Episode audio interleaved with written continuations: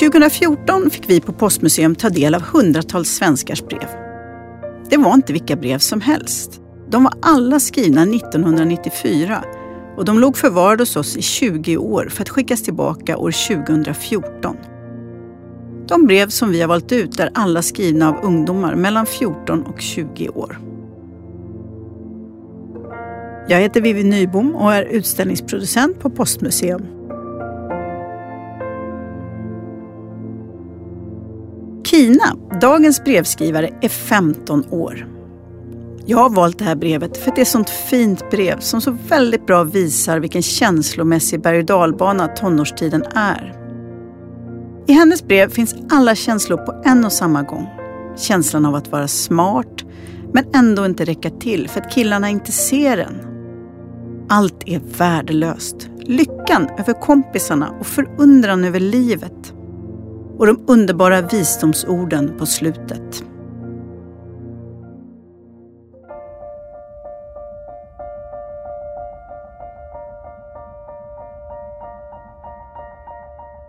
Trettionde augusti 1994.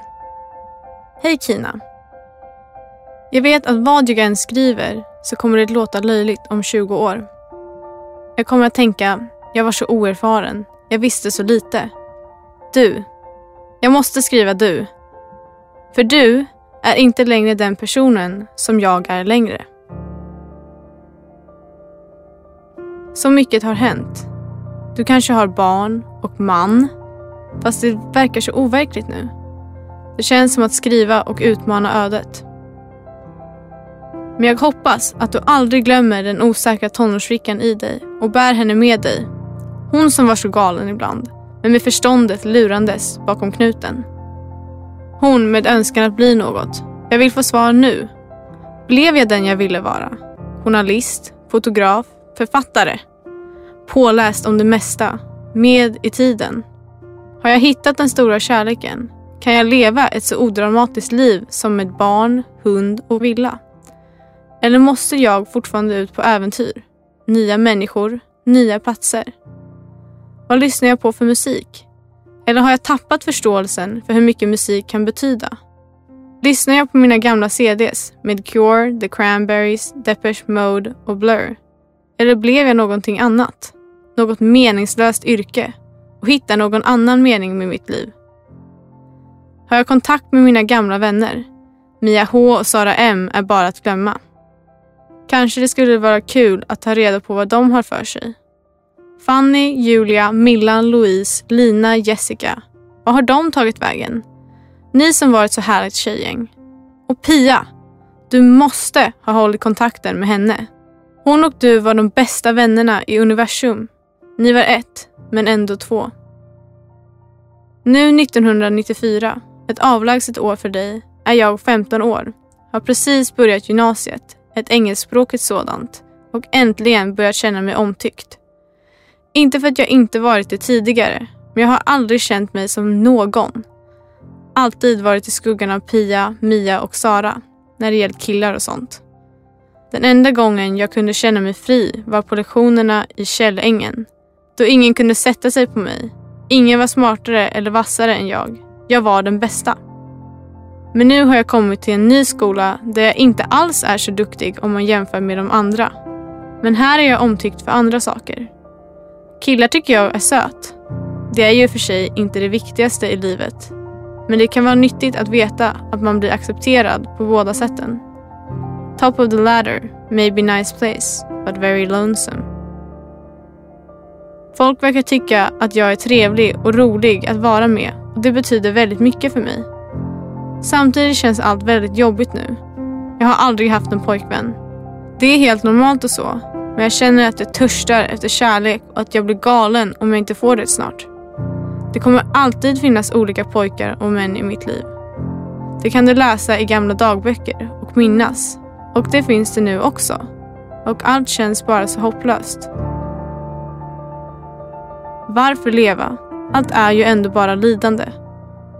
Varför älska när den jag älskar bara bryr sig om sig själv?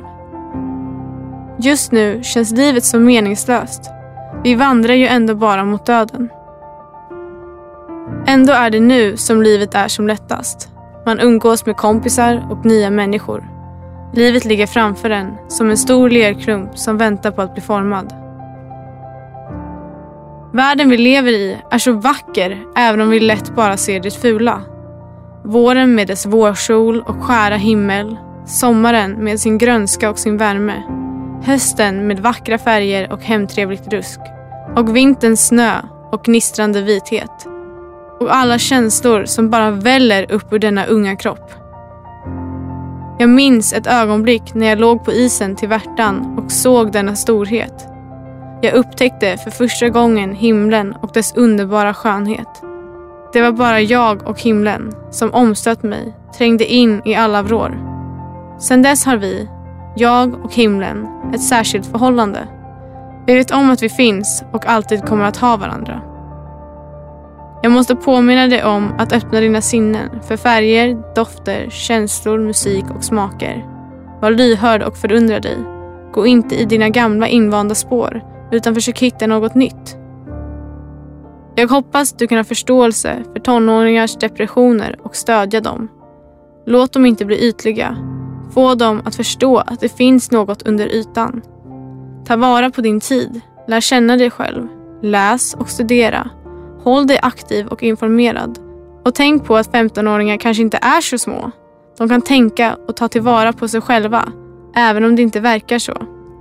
Dessutom behöver de mycket stöd i denna tid av existentiell ångest. Så ta dig tid att lyssna på dina barn. Jag tror på köttets lustar och själens eviga ensamhet. Hjalmar Söderberg. No one ever loves or knows another. The Cure. Allt är lidande. Livstörsten är livets och dödens enda sanning. Jag själv, influerad av Buddha.